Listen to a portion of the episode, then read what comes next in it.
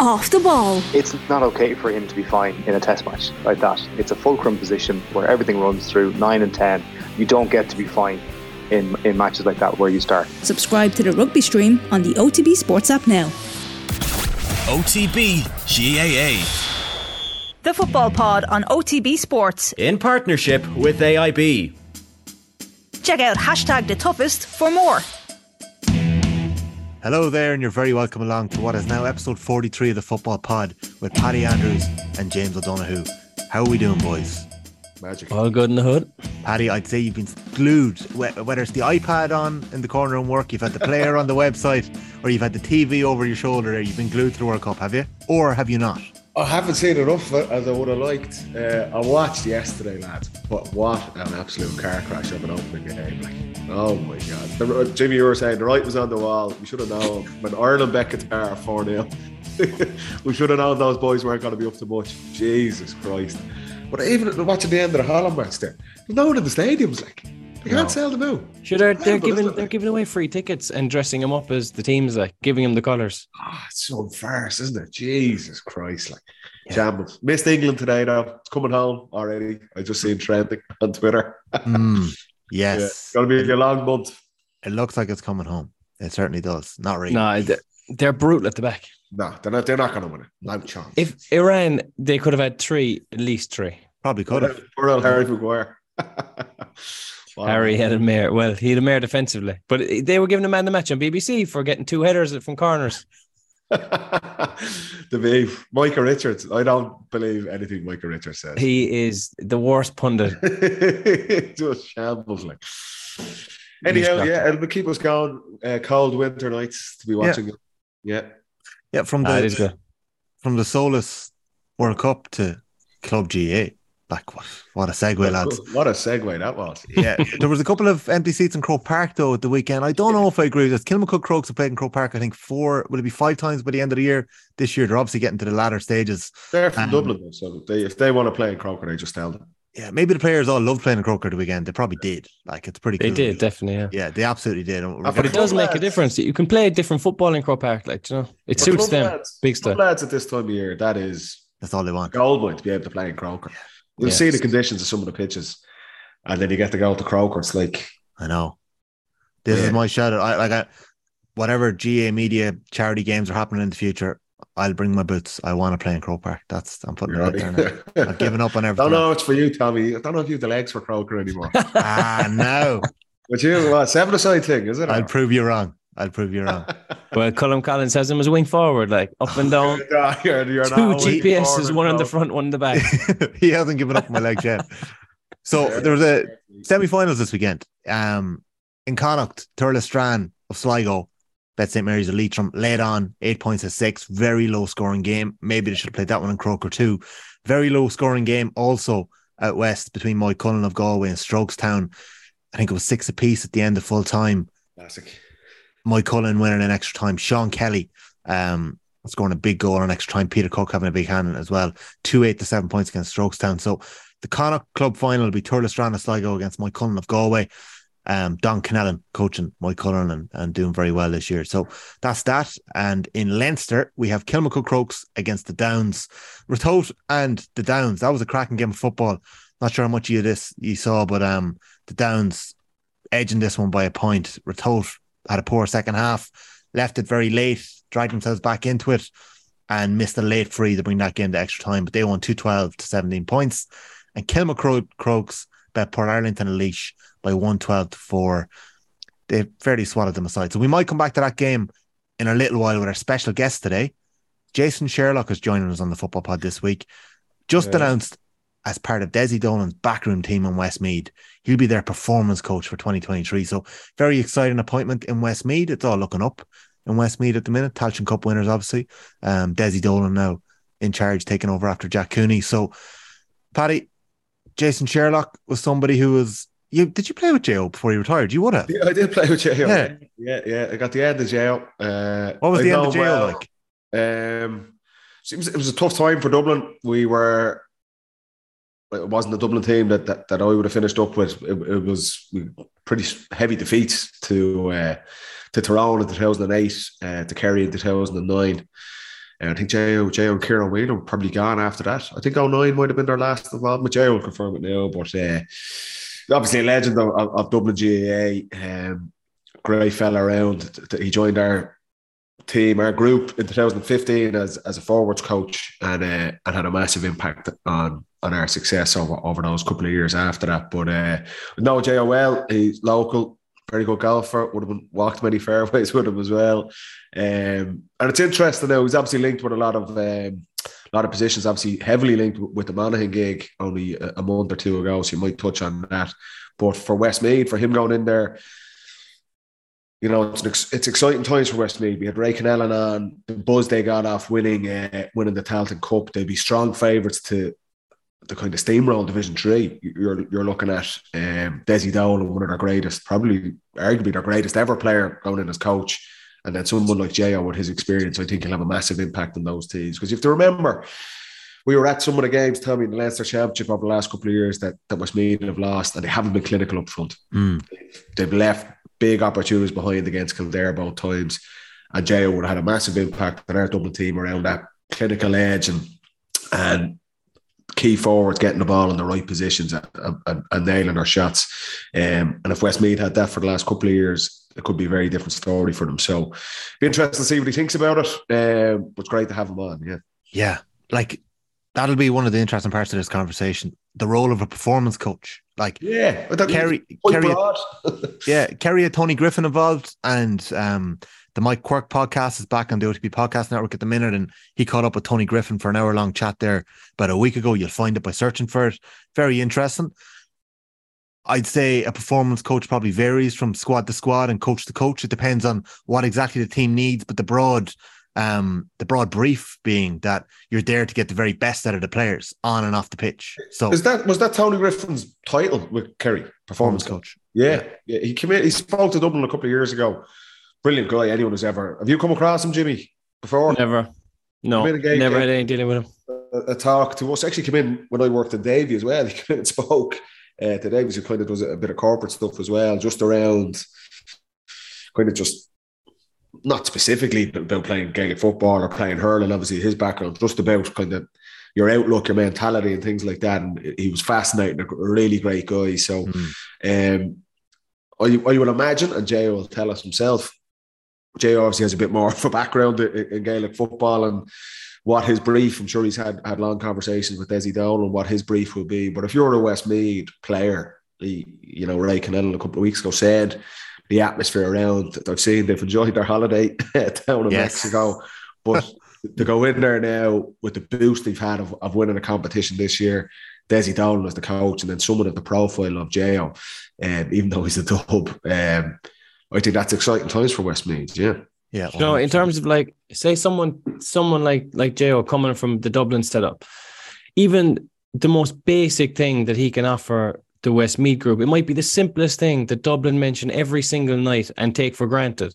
Yeah, could transform someone yeah. someone else. Do you know, like the knowledge that he has, the the experience of success, the way of delivering it to players and getting the respect from players. He might just have a couple of nuggets that will will change their. their results completely. And even if it is that conversion piece where we're saying, I remember saying earlier in the year, you're only as good as your conversion rate. If you're brilliant on kickouts, brilliant on tackling, turnovers, and next thing you're getting the ball and you're kicking it wide from the wrong areas, then you're a bad team. So your, your whole game is going to rely on your conversion rate. We, if you we, can we, fix that for them. We see that, Jimmy, in the, in the two games they lost to Kildare and the Leinster Championship the last couple of years, they had massive opportunities. I remember actually chatting to Desi Dolan not summer just gone, the summer before in Croke Park at that game, and they had a couple of massive goal chances and they just took the wrong option and Kildare ended up scraping through. Um, and you could just see the frustration there because Westmeath, yeah. uh, from the horse's mouth, Ray Connellan, they, they felt they were the second best team in Leinster for a decade, but they probably weren't winning as many games as they should have been in the Leinster Championship and a key area. And you've seen the, the quality forwards they have, the likes of Ronald O'Toole and these guys, Sam McCartan, Luke Lachlan, yeah, yeah there's there's raw material. Yeah, there's something to work with there. Big yeah, so so it's interesting, but look, we'll we'll see what what J O's role might be because performance coach, you're right, it can be very kind of away from the pitch, or it can mm. be very very specifically on pitch stuff. So yeah, interesting to see uh, what he can share with us tonight. Yeah, that'll be really, really interesting. So we're going to get to Jason Sherlock now in the next couple of moments. Later on in the podcast, lads, we might get stuck into, well, we will get stuck into a chat about Michael Murphy. We'll get J O on. We'll keep J O for maybe twenty, thirty minutes and we'll we'll chat then about Murphy. So I want to get your thoughts on what impact this is going to have on Donegal and also the legacy that man left over that decade. I have one Michael Murphy moment that I'd like to share. A couple of weeks after he won the All-Ireland, I got nailed by a shoulder by Michael Murphy in a warm-up for a, a college league game. And that is my claim to fame, Michael Murphy. He you were faffing around, were you? And he just gave you a kick in the hole. Like. I think he gave me a, a hand pass and I flicked it off and he nailed me and I was gone. I was on the floor. So uh, I had a dead leg for about a week, but it was well worth it. So that's my claim to fame with Michael Murphy. Um, a little bit later on as well, we might talk about the rumblings in Mayo. Or maybe we won't talk about it. Paddy, you've put a ban on WhatsApp rumours on this podcast. Now, they are like reported them. in some like papers, them. so we'll see whether we'll come to that or not. A couple of other interesting moves this week. Colin McFadden has been appointed over in Sligo as a coach of Tony McEntee. Paddy, this fella was a footballer, possibly underrated as, as well in terms of what he brought to the table alongside Michael Murphy. You think he was underrated? Sometimes I think we forget how good yeah, Colin everyone, McFadden everyone was. Everyone knew Colin McFadden was top class. Three, one of... Definitely has one All-Star. Was he up to two? Mm, one that's a double check. That. All-Ireland winner, an absolute cornerstone of, of that All-Ireland winning team in, in twenty twelve. Um, you know, to supplement Murphy, you, you know, we're touching on what impact Murphy leaving Donegal is going to have. That's catastrophic for them. But McFadden, you're kind of thinking, with all the hullabaloo and Donegal and coaches and who's going to take them over, to allow someone like him with his knowledge and how he was as a player shoot over to Sligo was an interesting one. You'd would have thought Paddy Carr might have tried to bring him in because um, he's a legend up there, and I'm sure the yeah. young players in Donegal would have appreciated some of the input he had. But look, he's gone in with Tony McEntee. That's it.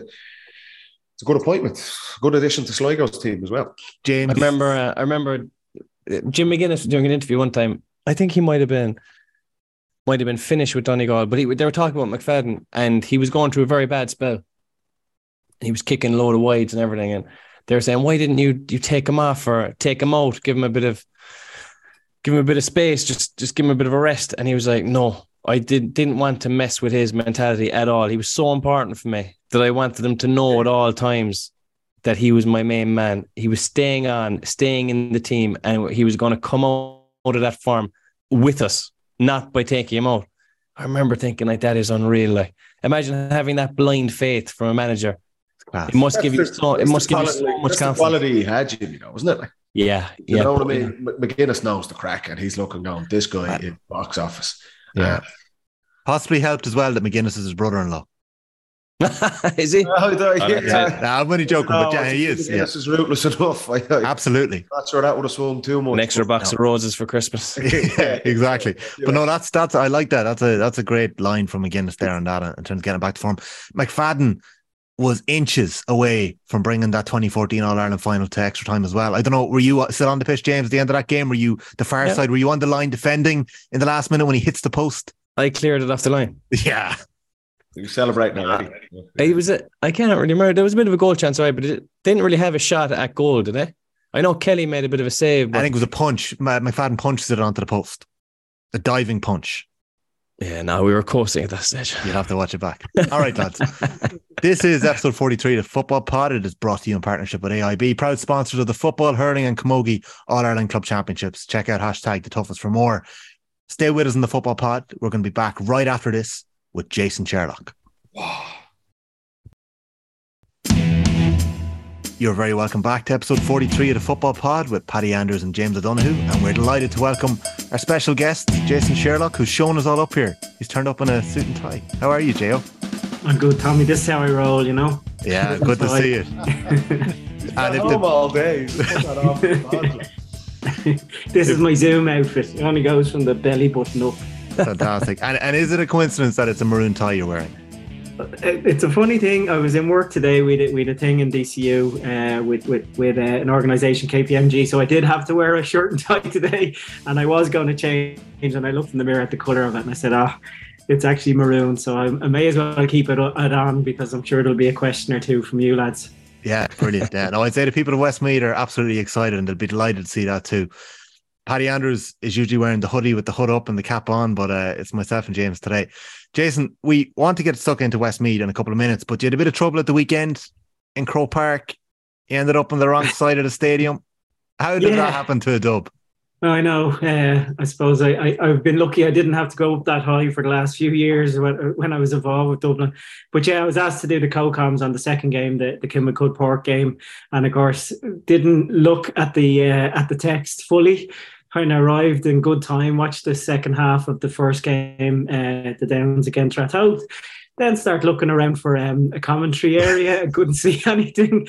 Kind of had a quick glance at the um, at the uh, text, and yeah, I was meant to be in the Cusick stand, so yeah. that was interesting. Probably ran a bit faster than I have um, in a long time, uh, certainly in Croke Park. So uh, got there just in the nick of time. I didn't know there was. Is there commentary in the in the Cusick as well? I thought everything was in the whole game.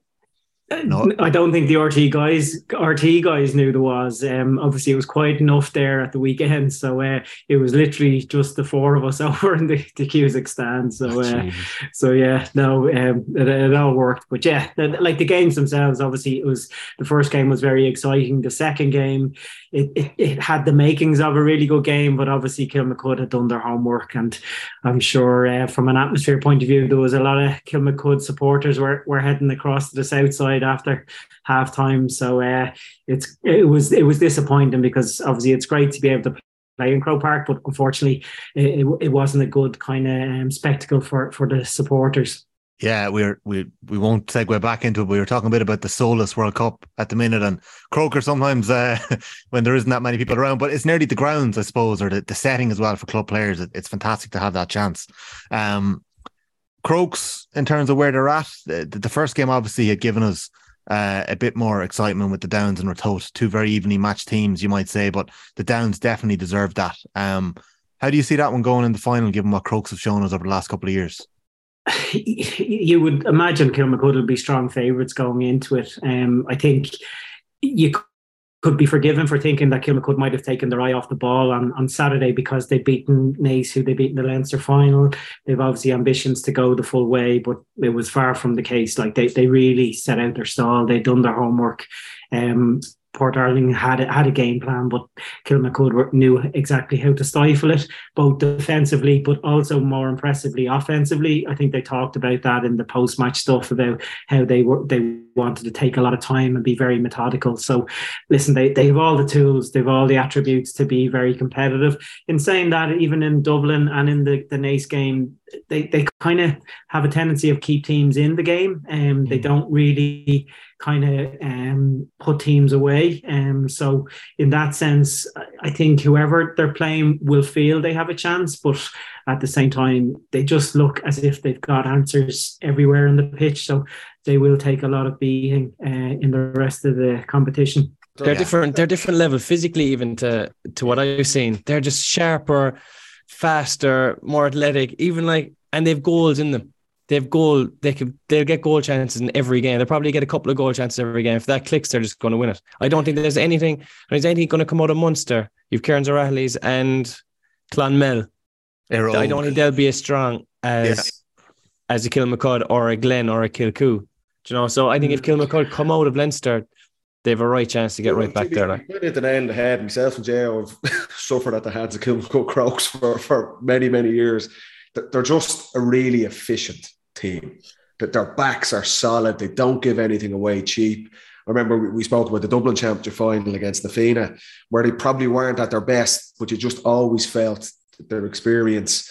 And then they've Shane Walsh. They have an X factor there as well. And, and obviously they're kind of hoping they can get through this game against the Downs and get into post-Christmas, where they might get Paul Mannion back. That's kind of touch and go with his injury.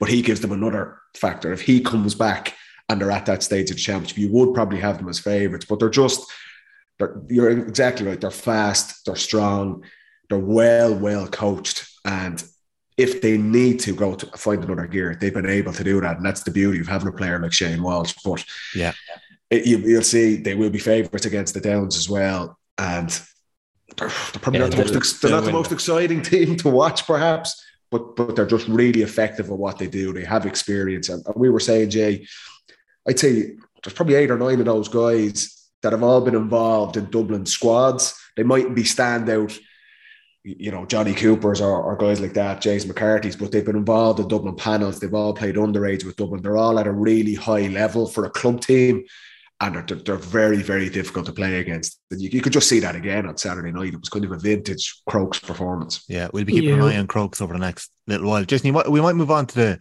news just before the weekend that uh, it was, I think it was released by Westmeath G A that you're going to be involved with Desi Dolan's backroom team. We've had Ray Connellan on the pod over the last couple of weeks. There's a real yeah. buzz around Westmeath football at the minute. It was exciting seeing the young talents come to the fore and flourish during the Talchon Cup. Could you fill us in a little bit on on how the role came about and what the role of performance coach will be? Because Paddy was talking to us a little bit about the role that you had on the Dublin team as a coach and selector from fifteen to nineteen. So how do you see the role going with Westmeath? Yeah, well, I suppose like like all these things, it's it, it's great to be kind of sounded out. And I suppose it started with, with Desi Dolan and myself having a, a, a few chats. And um, I think if you look at where Westmeath are in terms of the, the performances over the last few years, they've had a great manager in Jack Cooney, who is now um, employed by G A, and obviously he's looking at pathways. So he's done a lot of work there. In terms of the team themselves, they've had a bit of success, and um, obviously you mentioned their, their success last year. They now have Desi managing. He he his right hand man is going to be John Keane, another exceptional player, a very dedicated and committed guy. So I suppose just getting to know the guys and just listening to where they are and what they want to achieve, it, it was interesting to me. Um, I haven't been involved in in in football in any kind of significant way since I finished up with, with the lads in twenty nineteen. So I probably was kind of, I was interested and I, I was exploring kind of areas or uh, places that I might, or teams that I might get involved in. And this just seemed a, a really good fit from, from, from both sides. Um, in terms of what the role is, good question. Um, what's performance? Um, I think, um, and I go back thinking about my, my first interaction with Paddy when I got the role with Dublin. I, I won't tell the story. This Paddy might go on. J O, no. Go on, so, go yeah. for it. I know, I'll, I'll leave Paddy to tell you that one. But I, the, the one thing I said to Paddy at, at that stage was that I'd like to think I can make you a better footballer. And I think as a coach, that's all you can do. That's all you can strive to try and do. And you do that in a number of ways. I think first, you have to be there for your players. You have to build that relationship and trust. And then secondly, you have to try and see where you can add value. If that's technically, if that's tactically, if that's helping the guy with confidence, if that's kind of, if that's confronting and challenging the player, you know, that's what you want to do. So uh, I suppose that's what I'm looking forward to doing, getting to know the, the, the Westmeath players, and obviously trying to help Desi and his, his backroom team as they progress over the next year. That's really interesting. We, we had Ray Connellan's one of the higher profile players in the Westmeath team. He came on a couple of weeks ago and we couldn't get over the infectiousness of him. There's a real buzz and an atmosphere, and I'm sure you, you might have seen that the Talchon Cup celebrations. We were at the game and you could see the reaction on the pitch of the players, the supporters, the celebrations they had back in Westmeath. You've just missed out on a trip to Mexico. You should have signed on a couple of weeks ago. You could have got down to Cancun with them as well. But but uh, uh, he was... The buzz, you, you, could, you could just get the sense that it's an exciting time for Westmeath. They, Jack Cooney obviously did an incredible job with them. And you get the idea that Desi Dolan, I'd say arguably their best ever player, is going in as their coach. So if you're a young player in that team, or, or not even a young player, for any player in that team, you're mad to impress. John Keane as well, a, a brilliant defender for Westmeath. And someone like you, Jay, coming in with your profile and experience, obviously being in our group as well. It does seem like a really exciting time for Westmeath. And, and that's the sense we're getting from the players and, and the, the, the conversations are immediate to do as well. So I can see the appeal of that. that role. And the big thing, the surprising thing, they're in Division three next year. And you're thinking they have the quality. They, they're a better team than that, you would feel, from the outside looking in. So th- there's raw materials to work with, but there's also, there's like key progress to be made there as well, you feel. Yeah, well, a couple of things that, that I just say that I think they've had success, and obviously massive, massive thing for the, the county and well celebrated. But I suppose the challenge is, is, is that it? Is that, is that the height of their ambitions? Are they happy with that? Or are they willing to, to do what it takes to ensure that there's more success? So ultimately only players can answer that. And again, I'll be interested to see how committed, how motivated they are for that. When it comes to Division three, as you guys know, it's a dogfight. you know, and every every county at this stage, whatever division they're in, are all kind of pinpointing the league. We need to have a good league and that. So as much as on paper you would see like Westmeath could do well, like no matter what division it is, there's no guarantees. So again, that's part of the challenge. And when you add that on top of, I suppose, the shortened season and the uh, the additional matches, obviously Westmeath have guaranteed those extra ma- ma- matches from their performances last year. I suppose that has to be factored in then in terms of the, the performance and I suppose um, how realistic it is to be ready on match day one in the league versus the last game of the All-Ireland series. But again, it's an exciting Exciting time. It's a, it's a great it's a great place to be, and I suppose that's part of the motivation why I want to get involved, to kind of uh, experience kind of a team that have these challenges, and obviously looking forward to, to getting involved. You, you mentioned that twenty nineteen with Dublin was the last time you were involved in inter-county football. You said back in September that you had strongly considered an approach from Monaghan to get involved as um, the head coach there after replacing Seamus McEnany. Can you fill us in a little bit about why that swung the way it did, in that you didn't pursue that approach perhaps? Um, and then in the same interview, I think you said you don't have a burning desire to be an intercounty manager. Why? What is your ambition, or what do you love about being involved in intercounty football as a coach? Um, well, again, to work with players, work with players and, and try to improve them. That's that's the key. That's the key part of why any coach, I suppose, is involved in sport. And yeah, maybe maybe I was I was blessed. Some some some would say burdened, having to deal with your man here and uh, trying to, to try to squeeze the orange. But um, but no. What'd you say? The dream team, Joe. The dream, the dream team is right. Um, but no, it, it was great, and it was like it was a privilege to work with. In my in my eyes, one of the, the best kind of teams and, and panels that have ever to play the sport. But again, it doesn't lose you. Whatever context or whatever level you're you're coaching at doesn't leave you. And I'm just kind of keen to explore that. Um, as I mentioned about Monaghan, again, they they sounded me out, and I, like you start with why. Why would you get involved? And there were a lot of reasons why I felt Monaghan might, might have been a good fit for, for myself, and it was a journey I kind of explored and went, went a good bit down that road. But for, for whatever reasons, just things didn't fit and they didn't work out. And, um, you know, I, I, I was really appreciative of Monaghan kind of giving me the opportunity to, to to consider the role and be considered for the role. And I'm delighted now with having Vinnie Corey, having Dermot and, and a few other guys, Marty, involved as well. They're good Monaghan men, uh, something that I was keen to have as well involved. So uh, obviously I'd be hoping that they they they do well in the year ahead. So as, as I said, this year is the kind of the first year that I've been open to kind of get involved in a significant way. Um, it, okay. As I said, it is twenty nineteen since I was last involved. You kind of lose touch. You, you, you, you, like even after twenty nineteen, we knew if we were going back in twenty twenty, what we did that year wouldn't be good enough. You know, we would have been ripping up the script anyway. So here I am a few years down the road. So I'll have to upskill and, and kind of try to get up to speed to where things are. So looking forward to that as well. Yeah. Just, yeah, J R, or, sorry, Tommy, just in terms of your coaching, J R, right? How far kind of, or what's your approach to it? Are you kind of breaking the individual player down to a kind of a down to the individual, break him down, build up his skills individually? Or are you kind of looking at it as more of a a team approach to attacking? Or your forwards coach with Dublin, was it kind of a team approach to attacking, or were you trying to develop skills wise and get the individual better? Yeah, probably good question, James, and probably Paddy would be better to answer because he'd be more qualified. He was on the receiving end, but like again, I, I don't know. You you just have to kind of understand the context, and we're lucky. We're all lucky that we've played um played for intercounty, and we we've had some good experiences. So you, you'd like to think you can bring that and apply. If you were the player now, you can apply that to how you might improve a player, both individually, but also and probably more importantly, co- collectively.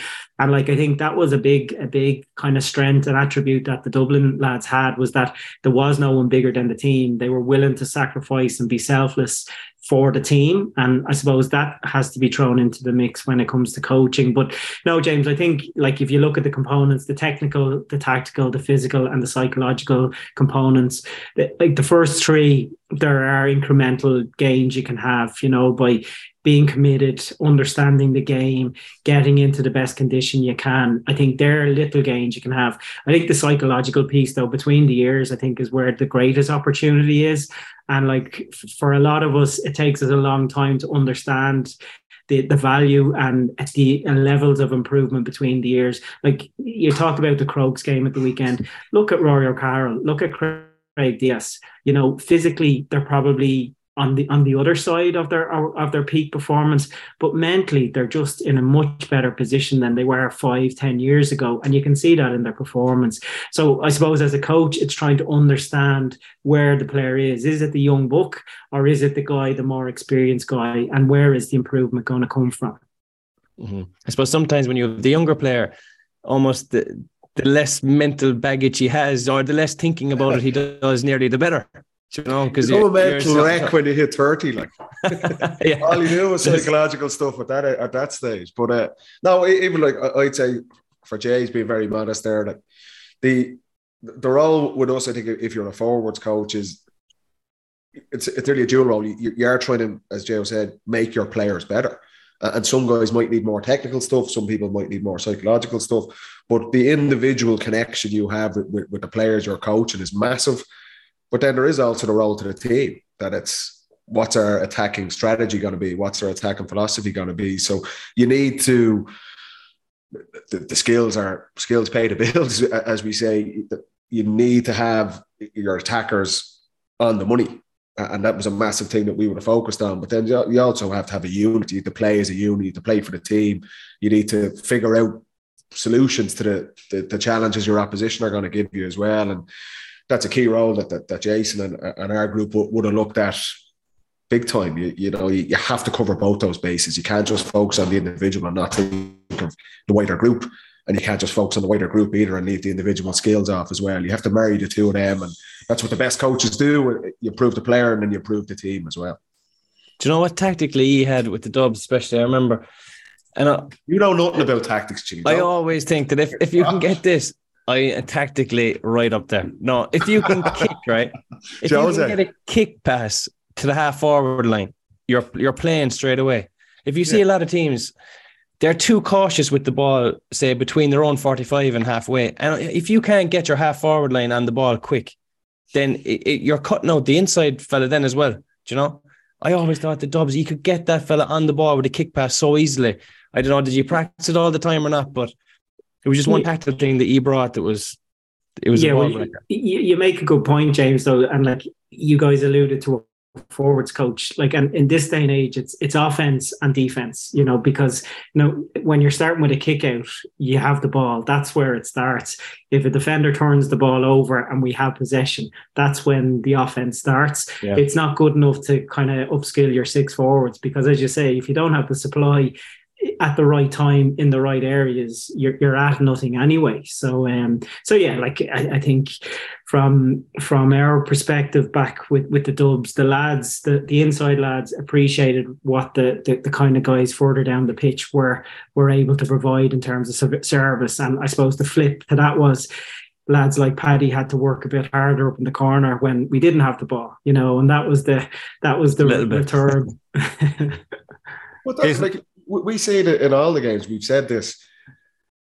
You looked at the All Ireland final, the biggest game of last year. There's times where you see Kerry have fourteen guys behind the ball, and, and David Clifford, fair enough, is, is probably allowed uh, a little bit more leeway to stay up. But that's just the nature of modern Gaelic football. That wherever you are on the pitch, you're involved in a defensive play. You, you, you see guys. You see Sean O'Shea back in his half back line, one of the best forwards in the game. That's just the nature of modern football. You have to tick those boxes along the way. The, the old days of, you know, we've Bernard Brogan, very good teammate of both of ours. He'd be trying to apply the David Clifford side of things. I'm going to stay in and keep fresh. You can't really get away with that a- anymore. And you see it, uh, the best teams, you have to be able to do that side of the game as well. And it's it's been a big change probably over the last decade. But um, if you're not at that, you're going to be up against it at the business end of the challenge, definitely. Joe, last one. Um, Pat Gilroy is obviously back in with the Dubs at the minute as well. Did you have any way of knowing back in nineteen ninety-five that so many of your teammates in that dressing room were going to be involved, a coaching or selectors or in different ways in intercounty football over the next twenty, twenty-five years? Like Jim Gavin, Desi Farrell, Pat Gilroy, Jason Sherlock, Mick Galvin, Paul Clark, Mick Deegan, Paul Beelan, Jack Sheedy, John O'Leary. Paul Curran's been involved in, in management plenty of levels as well. There's others too, I'm sure. Paul Curran's like the Robbie Keane of management. Like. Yes, exactly. So like, There, uh, there hasn't been a proper study done on the amount of uh, the correlation between, you know, All-Ireland winning teams in the nineties and the amount of coaches afterwards, but that is a very high proportion. Yeah, we'll put it this way. I was never I was never short of someone to give me advice anyway in the dressing room, that's for sure. And um, I suppose to, to their credit, that that was a team of individuals, they, a lot of strong characters. Um, so, yeah, as it's proved. But, like, it, it is great, and it is kind of, I suppose, a legacy of that team that so many individuals have gone on, probably on the football pitch, probably didn't didn't maximise the opportunities that we had in those years. But obviously the fact that these guys are still still involved and they're still well regarded, I think is is in some ways a testament to that team as well. So uh, poor, poor I probably Pat O'Neill didn't get as much credit as he deserved, because you can imagine how uh, how how eventful some of the, the team yeah. meetings would have been. There you go. Did the how, we we we tried to clarify this earlier? How long did the Paddy Andrews, Jason Sherlock axis join for before you retired? Was it a season? Was it two? Uh, I remember young Pa, young Pa's uh, an aspiring cornerback. he, he in the backs that time. Held the gooch to two six one day. That wasn't but, bad uh, at the time. And then we played, actually, I think it was Westmeath. Did you? You were man of the match uh, against Westmeath, and yeah. as a half forward. No, what was it in the championship? I'm pretty well. Oh, anyway. thirteen, yeah, Westmeath, yeah, yeah, yeah, yeah, yeah. I think we, I think we had a, an evening in the Straw Hall on the on the back of that as well. So, um, so that was no. the day. All of those days, Joe. Total that, football. That was the day you got your your goal, isn't it? Your that that gorgeous goal into the top corner, and you did your celebration, your cantina. I didn't score many of those goals, I must say, unfortunately. But uh, no, we had a couple of years at the end, uh, didn't we, Jay? Yeah, back yeah. and forth. Yep. Jason Sherlock, thank you very much for joining us on the Football Pod this week. Really appreciate it, and very best of luck next season. We'll be keeping a keen eye on Westmeath. Cheers. Thanks, lads. Best of luck, Jason. Fair play. Thanks. That is exciting for Westmeath. Now, one point of contention, he didn't spill the beans while he was on air there, but Jason Sherlock did set you up for a little tap-in, Paddy. What was your first interaction with Jason Sherlock, the coach? Was the coach? Can you remember it? What was he talking about? Vaguely, I think. We were at a... I think th- this would be it, yeah. We were down at Ross McConnell's wedding. Was over in... Um, was it Loughrane? So it was out, out there somewhere anyway. And uh, we were obviously on the beer for two days. and, uh, I was getting a lift back. Had about, I would say, fifteen minutes sleep. I was getting a lift back to Dublin the next day. And I was like, fuck, who's going to bring me home? And... text Jay, he lives around the corner from me. You know, Jay, you driving home? He's like, yeah, yeah, yeah, I'll pick you up. And uh, so this is the Sunday uh, around December time, and two and a half hour drive home, and me burning the ears off Jay and his wife Louise and bananas, like, and not a word out of him. It's like, this fucking agent would never shut up. Like, it drops me off. The next night, we're back with Dublin. This is twenty fourteen going into twenty fifteen to start off like a pre-season meeting. And Jim Gavin stands up and goes, right, we've, uh, we've a new coach coming into the team this year. The door swings open and J O marches up to the front of the room. And I'm like, oh my God, what? me, the head on me, and he's looking at me in the front row, smiling away, and me uh, put on the beer for two days with him. So yeah, didn't say a word to me in the car on the way home. Never uh, mentioned it. Didn't mention it at all. I was hanging myself.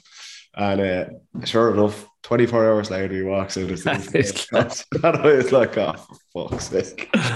But no, oh, he's, he's a great fella. Uh, team, fortunate enough to play with him. He's obviously a legend of, of Dublin G A A. And uh, yeah, yeah, big impact on our, on our group now. Yeah, but uh, hung me out there. Not a word. Not a word to me. I thought you were going to say he dropped you off at Jim Gavin's house again. It wasn't far off. Yeah, it wasn't far off. Yeah. God, the Dubs are good at keeping things under wraps, aren't they? Yeah. No, he, look, he'd be, never said a word. He'd be a good addition uh, for Westmeath, most certainly. If he oh yeah, hundred percent. That's that's there you go. Yeah, that's gonna that's really exciting for all their footballers and their fans this year. Uh, What's not exciting, though, Adrian, from Donegal, is that the Titanic Michael Murphy, at the age of thirty-three, so I think he's older than the two of you. No, no, he's younger than me. He's younger than Paddy. You're younger than me, yeah. Okay. Um, Am I twenty-eight?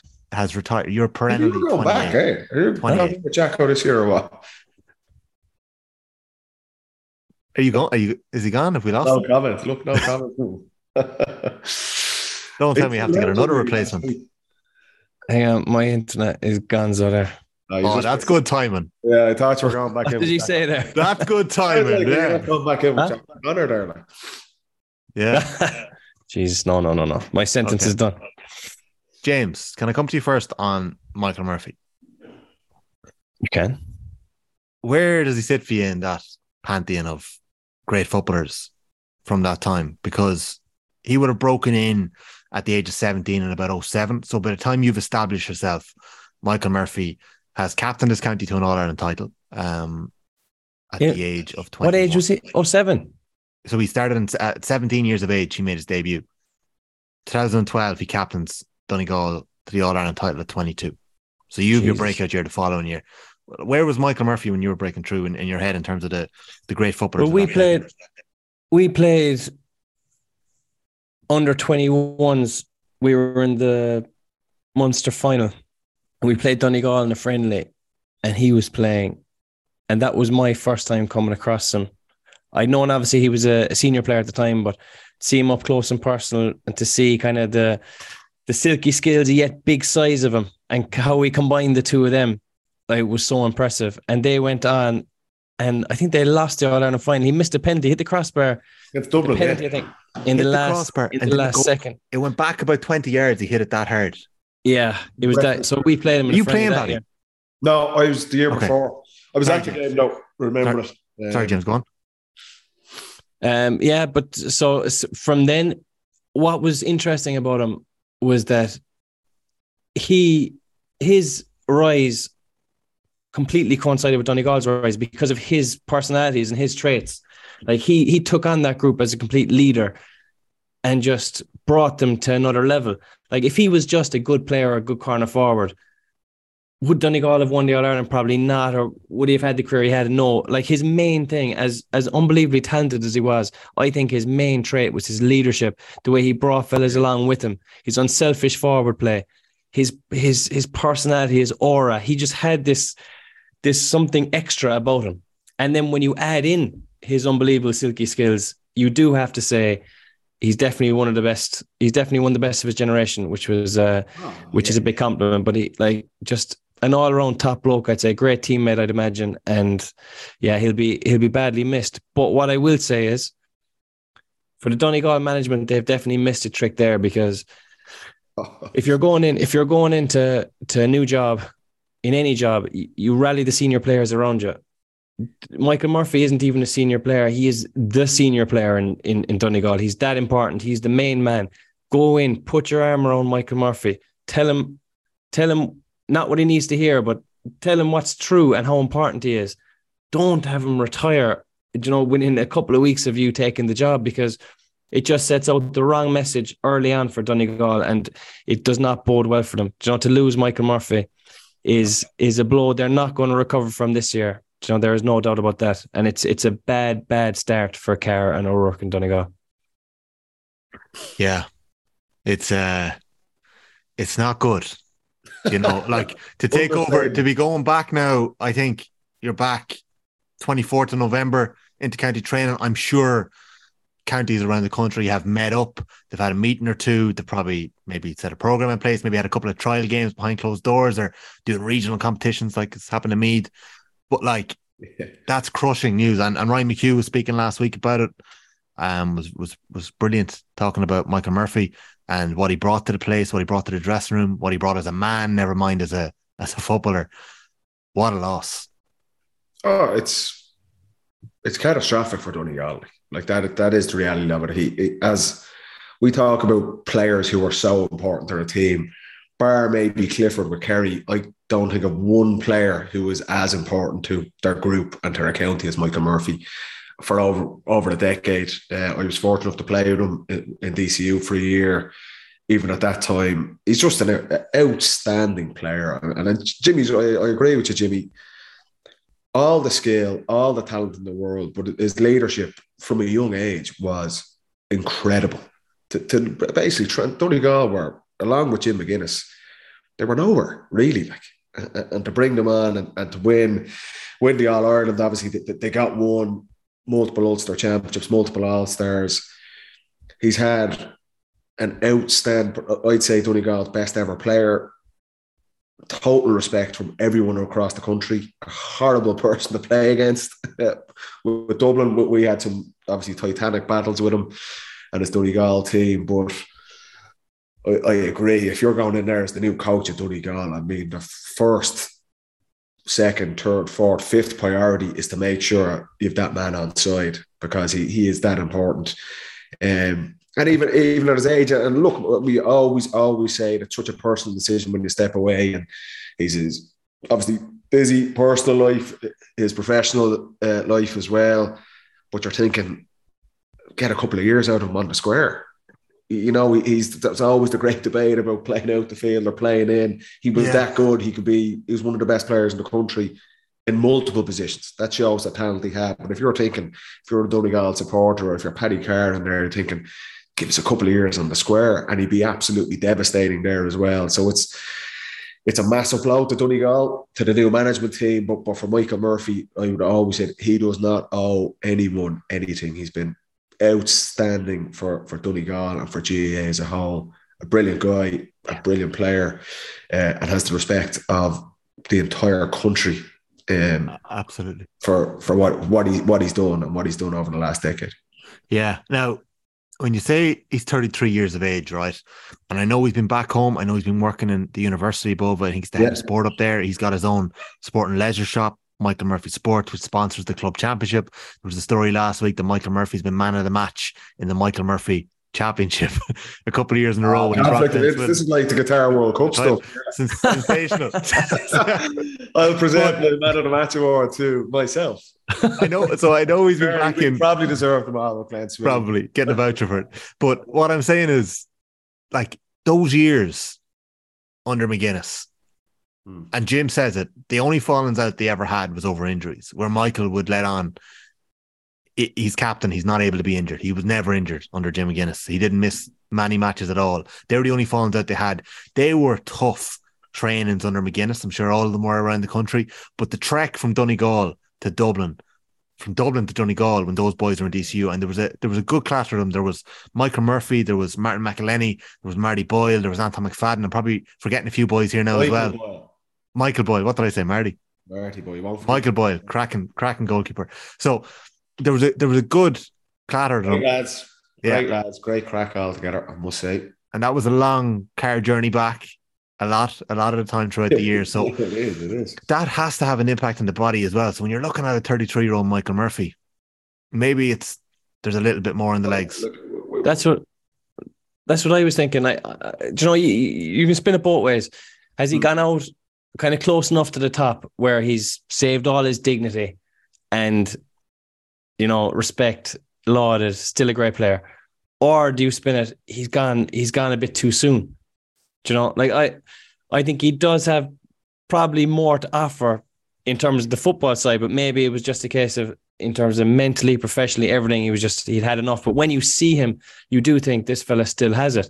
That's the, just kind of going to be the sad thing. I was almost expecting to be seeing Michael Murphy taped up to the nines, you know, at the age of about thirty-four. Doing a Piers Morgan interview with his phone. um, I, no, yeah. I, I, I don't think that's. I don't think that's Murphy. We know the crack. It's it's it's a personal decision. You, yes. Yeah. Yeah. Finally, yes. You sit down, and I'm sure he has thought about this. His family are engrossed in Donegal G A A.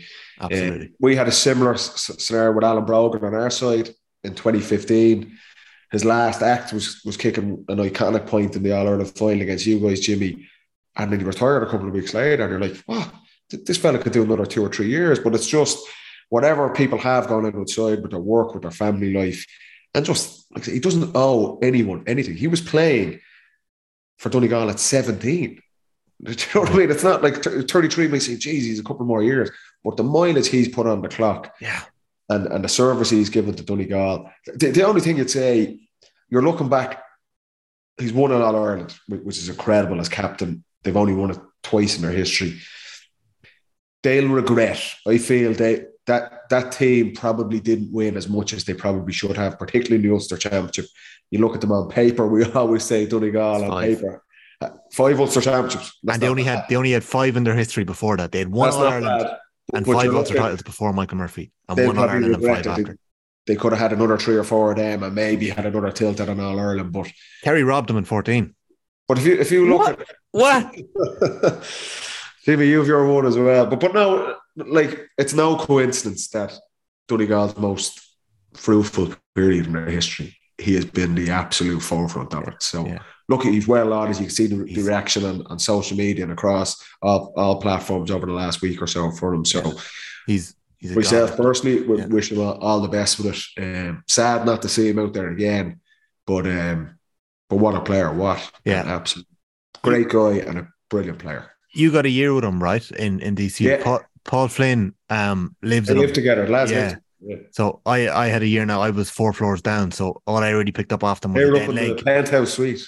Yeah, they were up at the top. So um, but, D C U, yeah. but Flynn Flynn talks about um just how they used to sneak out in between lectures and just practice kicking together, and how Murphy he credits Murphy with taking on his footballing ability on that little more. He says yeah, they both yeah. learned stuff off each other, but I think he credits Murphy with that that bit of. Um, the boys were tight though, yeah. They were. Down is one of the best ball strikers he's ever seen in the G A A, but um, yeah. Flynn, yeah, Flynn pulled out an outside the right there, didn't he? Towards the second half of his career in fourteen, like outrageous yeah. against Donegal that year, yeah. Yeah, yeah. I was a good influence on him, definitely. Yeah, a hundred percent. Uh, last one, I have a text from Jason Sherlock. Boom, boom, boom. Push Paddy on that story. I said, don't worry, we have. He said he wouldn't remember what he said. I said, I can only imagine what was said in that car journey. He wouldn't remember. And you left one bit out, Paddy. I left him off at a pub to go on a session with the Bridget's lads after it. He was quite cheap when he saw me two days that. later. You know, I think I went home. I think I went home. Okay, lads. I've enjoyed it this week.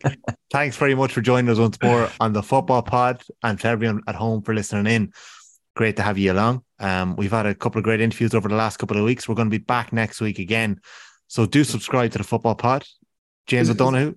Is it a season week. finale next next week? It is a season finale, boys, for oh, twenty twenty-two. Okay. So, okay. Paddy, it's our second season together.